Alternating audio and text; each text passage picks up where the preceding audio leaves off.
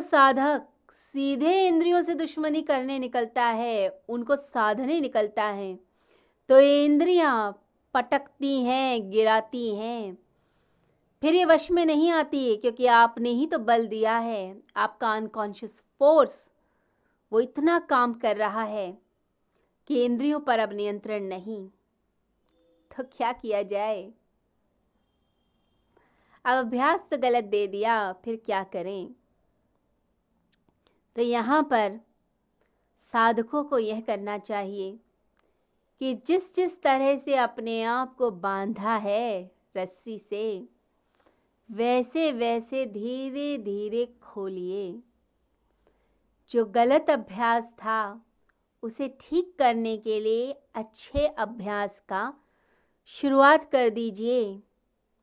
21 दिन लगातार एक अच्छी आदत को यदि अपनाना चाहते हैं, उसका अभ्यास करते हैं तो वो आदत जीवन में आती है।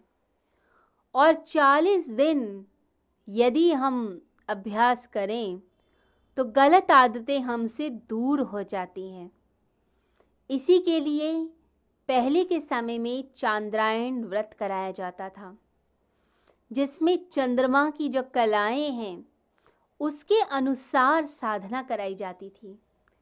जैसे जैसे चंद्रमा बढ़ता है वैसे वैसे एक एक गुण को अपने जीवन में बढ़ाइए। और जैसे जैसे वो घटता है वैसे वैसे बुरी आदतों को कम कीजिए। तो इसकी पूरी साधना कराई जाती थी।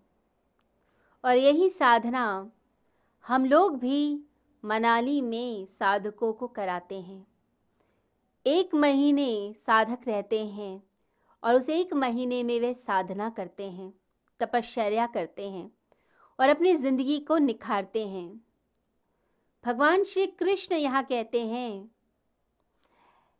कि जो मनुष्य अपने आप को साधना चाहता है तो सारा बोझ अपने ऊपर नहीं लेता।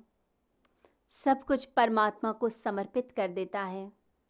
वो जानता है उसकी ताकत तो इतनी सी है, परंतु परमात्मा की ताकत बहुत बड़ी है। तो वो परमात्मा की ताकत का सहारा लेता है, ईश्वर की शक्ति का सहारा लेता है। और जो पुराने कर्म हो गए, उन्हें अतीत की श्रृंखला मानकर उसे शांति से, सहजता से भोग लेता है।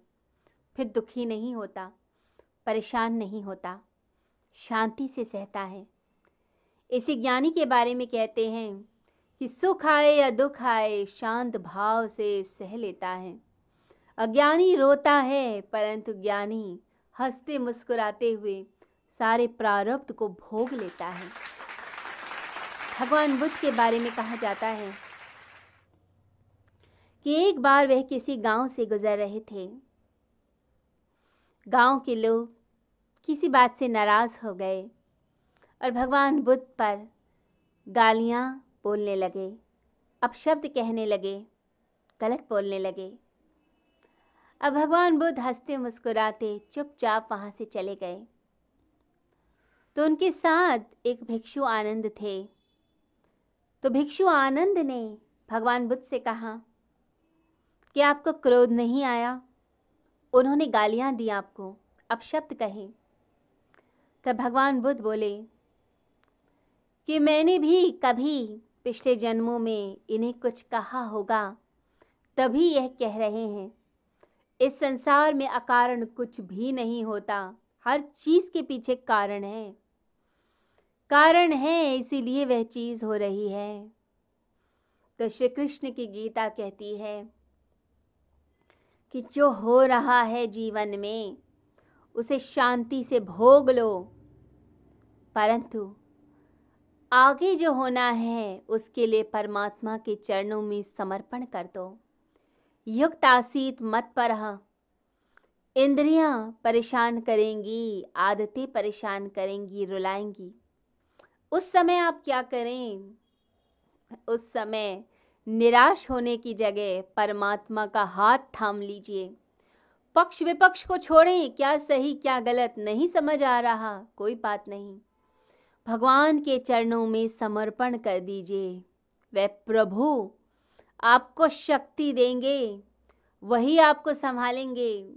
महसूस कीजिए, जैसे भगवान बैठे हैं और आप उनके चरणों में सर रखकर लेट गए, कि प्रभु, बस तुम ही संभालो, तुम ही संभाल सकते हो मुझे। तो पक्ष विपक्ष को छोड़कर जब आप परमात्मा को समर्पित होते हैं उस जीवन ऊर्जा, उस शक्ति को अपने साथ ले लेते हैं। तो प्रभु फिर आगे आपकी मदद करते हैं। असंयम के क्षणों में जब संयम नहीं हो पा रहा, कंट्रोल नहीं हो पा रहा, आप गलत तरफ़ जा सकते हैं। उन क्षणों में प्रभु को याद कीजिए, प्रभु सहारा देंगे। इंद्रियाँ गिराती हैं उस मनुष्य को जो अभिमानी है, घमंड से भरा है। परंतु जो विनम्र है, प्रभु से जुड़ा हुआ उनके चरणों में जो समर्पण करता है, उसको बल मिल जाता है, इंद्रियाँ गिरा नहीं पाती। फिर इस जन्म का भी फोर्स गिरा नहीं सकता आपको। फिर चाहे अनेक जन्मों की शक्ति लगी हो उस आदत में, आपने अनेक जन्मों में बल दिया हो उस आदत को तो भी वो आदत छूट जाएगी। पचास साल की क्या पचास जन्म की आदत छूटती है जब आप प्रभु के चरणों से जुड़ते हैं। 1910 में रिसर्चर्स का एक ग्रुप नॉर्थ पोल की रिसर्च पर गया। तो बहुत सारे लोग थे जहाज़ में। तो कुछ समय के लिए, लगभग तीन महीने के लिए, बर्फ़ में फंस गया। बर्फ़ के पहाड़ ग्लेशियर्स होते हैं। तो वहाँ पर नाव फंस गई। अब आगे कैसे जाए? तो उस समय जो लोग थे वहाँ पर, उनका आदत थी सिगरेट पीने की। तो लोगों ने कहा कि हम सिगरेट कम नहीं कर सकते, हम खाना कम कर देंगे। तो कप्तान ने समझाया कि सिगरेट बहुत कम है। आप लिमिटेड पीजिए, परंतु लोग नहीं माने। और अंत में सिगरेट ख़त्म हो गई। तो लोगों ने रस्सियाँ काटनी शुरू करी, रस्सियों की सिगरेट बनानी शुरू करी। कपड़े जला दिए, कागज़ जला दिए, सबकी सिगरेट बनाकर फूंक दिया। अब कैप्टन जो था, वो डर गया कि वापस कैसे जाएँगे? रस्सियाँ तो काटते जा रहे हैं।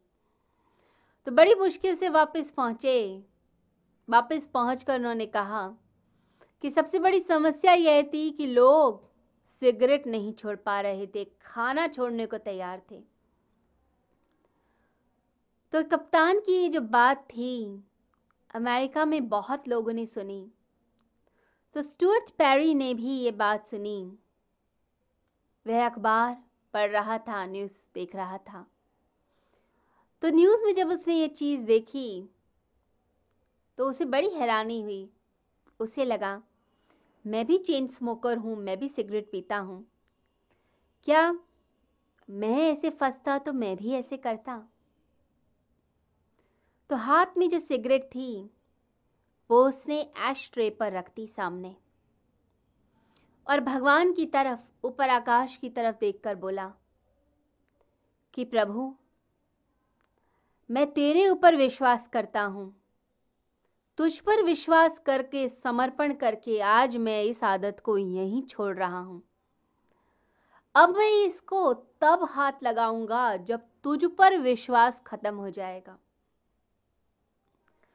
जिस दिन लगेगा परमात्मा है नहीं, जिस दिन लगेगा कि तू साथ नहीं निभा रहा तो इस सिगरेट को हाथ लगाऊँगा, लेकिन पीने से पहले एक बार तेरी तरफ़ देखूँगा ज़रूर।